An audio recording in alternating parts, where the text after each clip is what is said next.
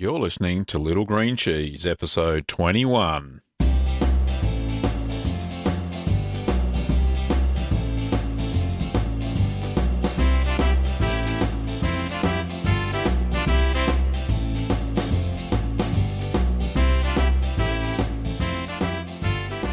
Well, welcome back. I'm Gavin Webber, and this podcast is where you can learn about cheese making at home.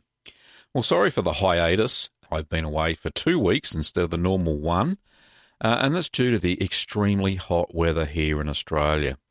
We've had average temperatures during the day hovering between 35 degrees Celsius and 45 degrees Celsius, which you really can't make cheese in those sort of temperatures. So I haven't been able to make any cheese myself. In fact, my cheese fridge or cheese cave has thrown in the towel, and it will not keep cheese at the temperature I need it to, which is about 15 degrees Celsius and below. So I've had to pull it out and put all the other cheese that I've got maturing. I had a couple of cheeses. I had some Romano and some Cotswold that I had vacuum packed, so I've had to put that into the normal cheese fridge, into the normal refrigerator. And basically, what I've had to do is find a small bar fridge that is fit in the same space I had the wine fridge, and I'm going to connect an external thermometer. I think just the sorts of things we talked about in the last episode. So that's the sorts of things that have been happening in my world here. The heat is just inhibits making cheese of any form. So what's the topic going to be this week? Well, we're going to talk about brine. And brine is a very important part of cheese making, especially when you get into some hard cheeses as we go along. So brine bathing is a very common method of adding salt to your cheese instead of having to mix or mill cheese salt into the cheese at milling time after you've taken it and drained the whey from the curds. So most cheese-making procedures, when they call for a brine, expect the brine to be between 18 and 23% salt. And there's many reasons. Anything less than 16 to 18%, the brine is more susceptible to bacterial infection. It can allow the cheese to swell in a less brine solution. It'll also create a slimy or greasy surface on the newly formed cheese.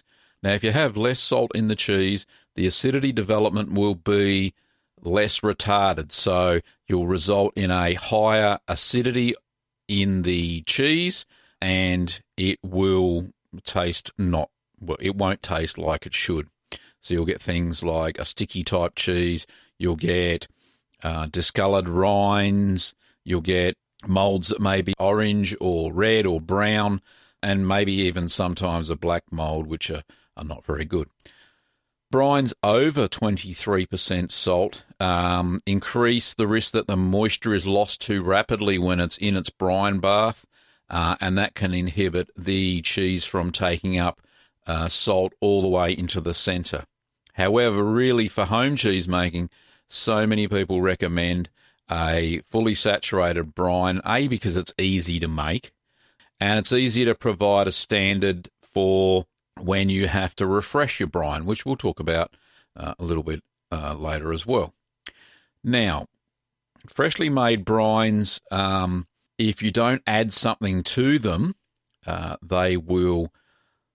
Basically, there's a thing called, it's a technical, I've only just learnt myself, but I know what happens. It's an ion exchange between calcium and hydrogen ions, and what they do, they transfer between the cheese into the brine until it reaches a balance.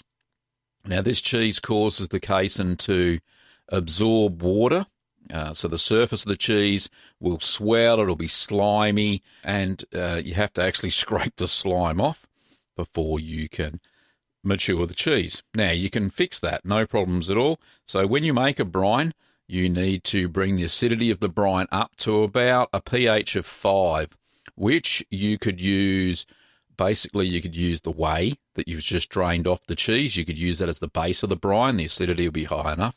You can add some citric acid to the water if you're going to make a water-based brine, or you can add a white distilled vinegar to the brine. You also need to add some food-grade calcium chloride to about 0.1%, and we'll talk about ratios in a second. Now, you want to store your brine in a container that is going to be able to handle the amount of brine you're going to use. So a sturdy plastic container is fine. It has to be large enough to hold the brine and the cheese, so you just have to check that out. I use for my normal 1 kilo cheeses, I use a 4 litre ice cream container, plastic ice cream container. That obviously doesn't have ice cream in it, but that's certainly enough by using about 2 litres of brine. Put in the cheese and it'll float on top and it'll just be under the level of the lid. So that works well. You can also use, tall plastic containers as long as it's got a bit of volume.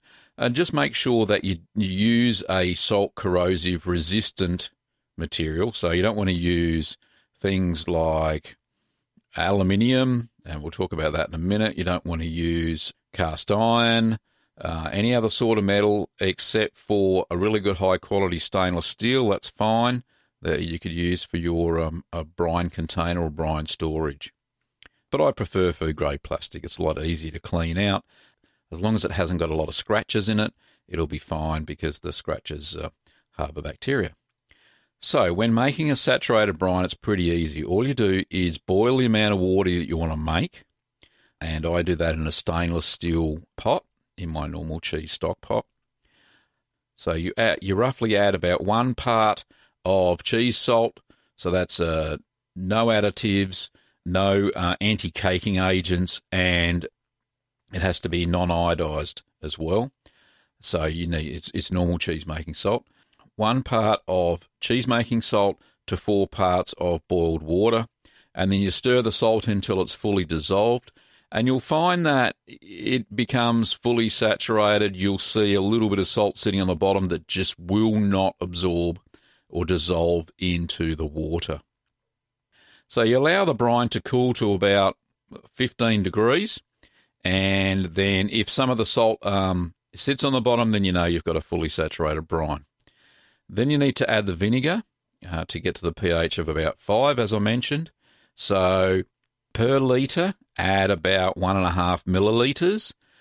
For a gallon, add a teaspoon, and that'll get you up to 5%. And like I said, use a white distilled vinegar. And then add your calcium chloride. So to get to, and that's a 30% calcium chloride solution, which we talked about in the last podcast. So typically it's about 4 millilitres of calcium chloride per litre of water, or 1 tablespoon to 1 US gallon. So that'll be the right ratio. So you've got your water, you've got your salt, you've got your vinegar, and you've got your calcium chloride. So you can make a lighter brine or a non-saturated brine. So you want about midway between 18% and 23%, which is recommended for some cheeses.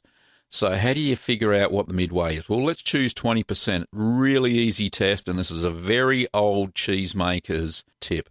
What you do is you keep adding salt. The really easy tip is a fresh egg, a very fresh egg, one as fresh as you can get from the chicken's bottom.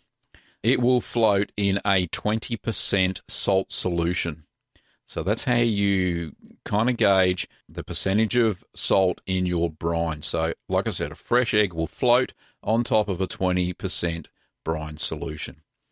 Now there is a specific table to get the right percentage of salt to water. And what I'll do, I'll pull up the source of this information. I found it on cheeseforum.org.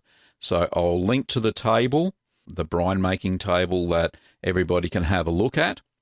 And that'll help them figure out how many kilograms or grams of salt they need per litre, and alternatively, how many pounds of salt per US gallon of water. So that is how you make your brine. Because you don't actually have to throw away your brine. So we're going to talk about maintaining your brine now. So brine's above 16%. So you want them above that, like I've said, because that's the minimum for hostile bacteria to live in your brine, you want it above that, right? So between 18% and 20% is a non-saturated brine, and 26% of salt to water is a fully saturated brine. It will not absorb any more.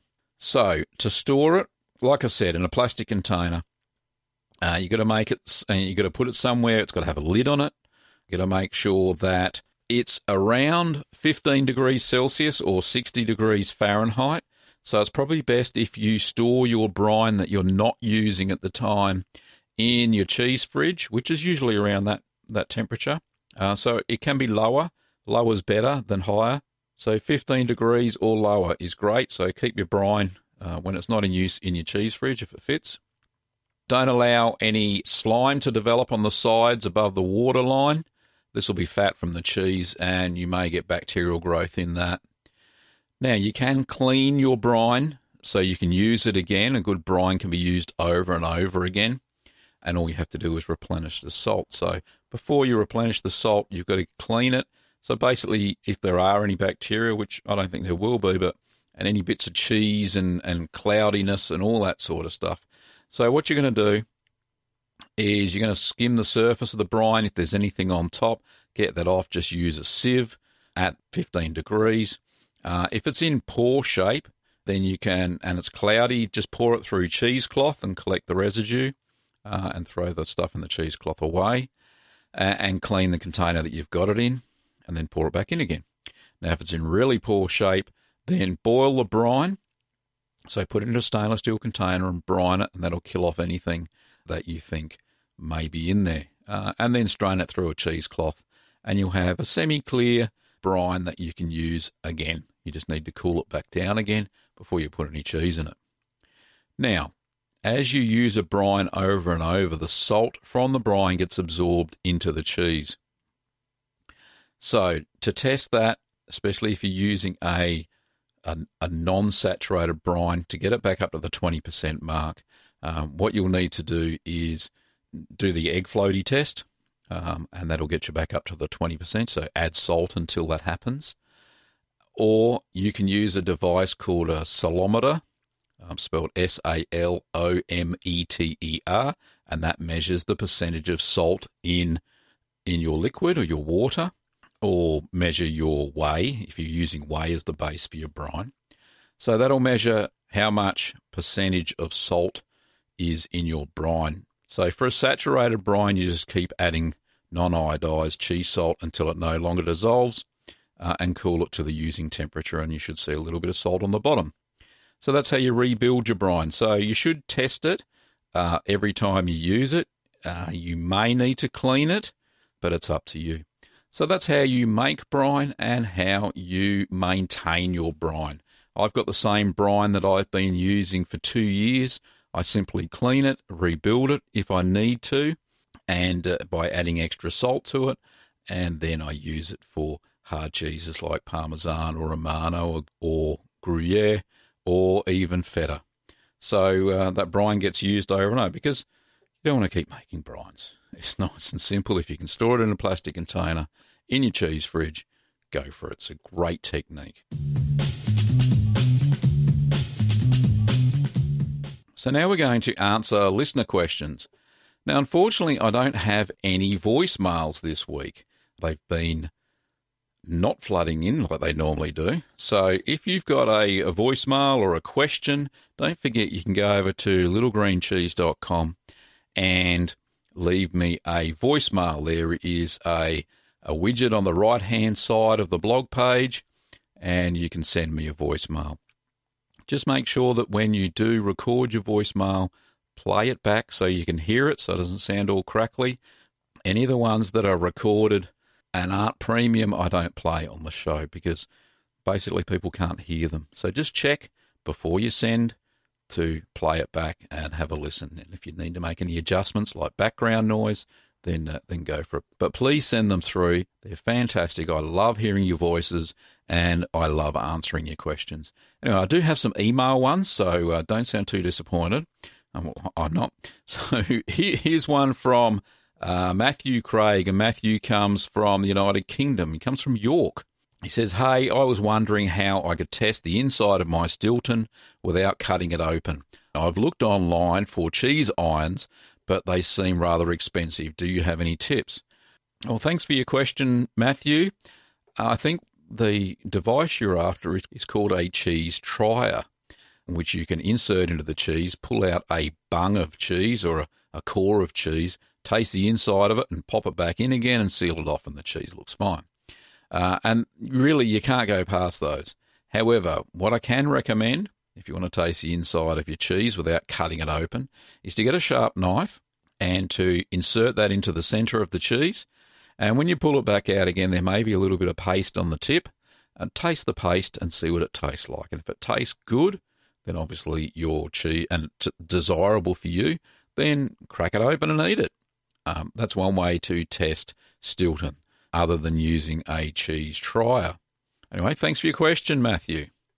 All right, the next question is from a long-time listener, and she has her own blog, and she comes from Denmark. And hopefully I've got this right, how to say it. So her name is Aase, or Ace. That's spelled A-A-S-E, Pedersen. So the question is, "Hi, Gavin. I am fortunate that a student has given me a 42-litre pot." That's massive. "So I hope I can really make big cheese now. I'm not sure whether it's okay to make cheese in an aluminium pot. Do you have any experience with it? Happy to hear from you. Regards from Ace."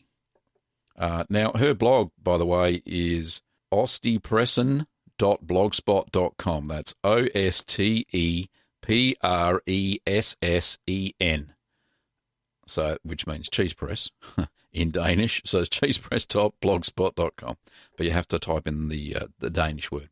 Anyway, thank you very much for your question, Ace. The answer to your question is no, you shouldn't really use aluminium.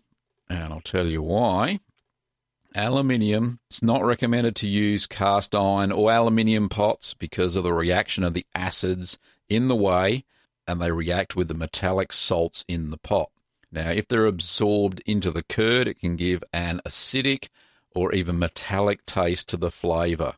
It also corrodes them and pits the aluminium pot from the high acidity from the whey. So aluminium and cast iron should be avoided at all costs.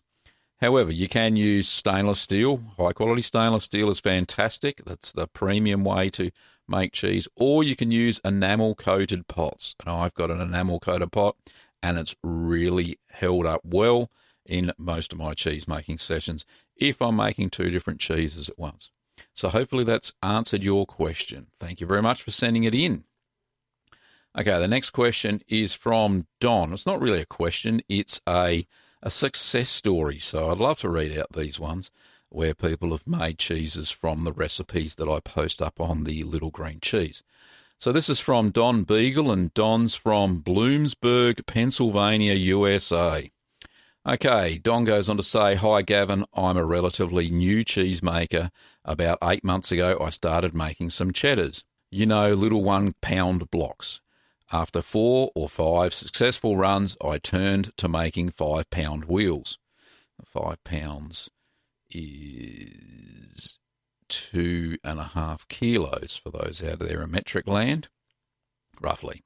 Out of all that I have made so far, I've only had 2 failures, one 5-pound cheddar and my first try at Parmesan. I followed the recipe I had and it came out as a poorly knitted cheese. I had hopes of trying to save it, but continued flaking apart and finally had so many cracks and mould I just tossed it. After reading on Cheesemaker's blog, I came across your recipe. I tried it here on Friday, and out of the 2 gallons of milk came this beautiful little 1.5 pound wheel of cheese. It's soaking in the brine right now and will come out in a few hours. I used raw whole milk for the whole thing, and the flavour of the cheese is already very good. I nibbled on some curds as I was making it. But I wanted to thank you for what will be my go-to Parmesan recipe from now on. Because of the small size of the cheese, I think I'm going to wax it a little earlier to help hold some of the moisture. Currently in my cheese cave, I have 8 5-pound cheddars, 2 3-pound Goudas, 2 6-pound Colbys, and soon a Parmesan, and a 2 to 3-pound or maybe 2 smaller wheels of Edam. Thanks again for a great recipe, Don. Well, thank you very much, Don. It's great to see that some of my recipes are out there getting used by people, budding cheesemakers. And you seem like you've got more cheese in your cheese cave than I have, because I've got none because of the hot weather. So well done, Don. Really appreciate your email, and thank you very much for sending it through. Well, that's about all we've got time for this episode. For upcoming workshops in the Melton, Victoria area, or all of my recipes and my ebook, Keep Calm and Make Cheese, A Beginner's Guide to Cheese Making at Home, you can find all of those on littlegreencheese.com. You can also find my cheese-making video tutorials within the ebook or on my YouTube channel. Just search for Greening of Gavin. Thanks for listening, Curd Nerds, and stay tuned for the next exciting episode of the Little Green Cheese podcast.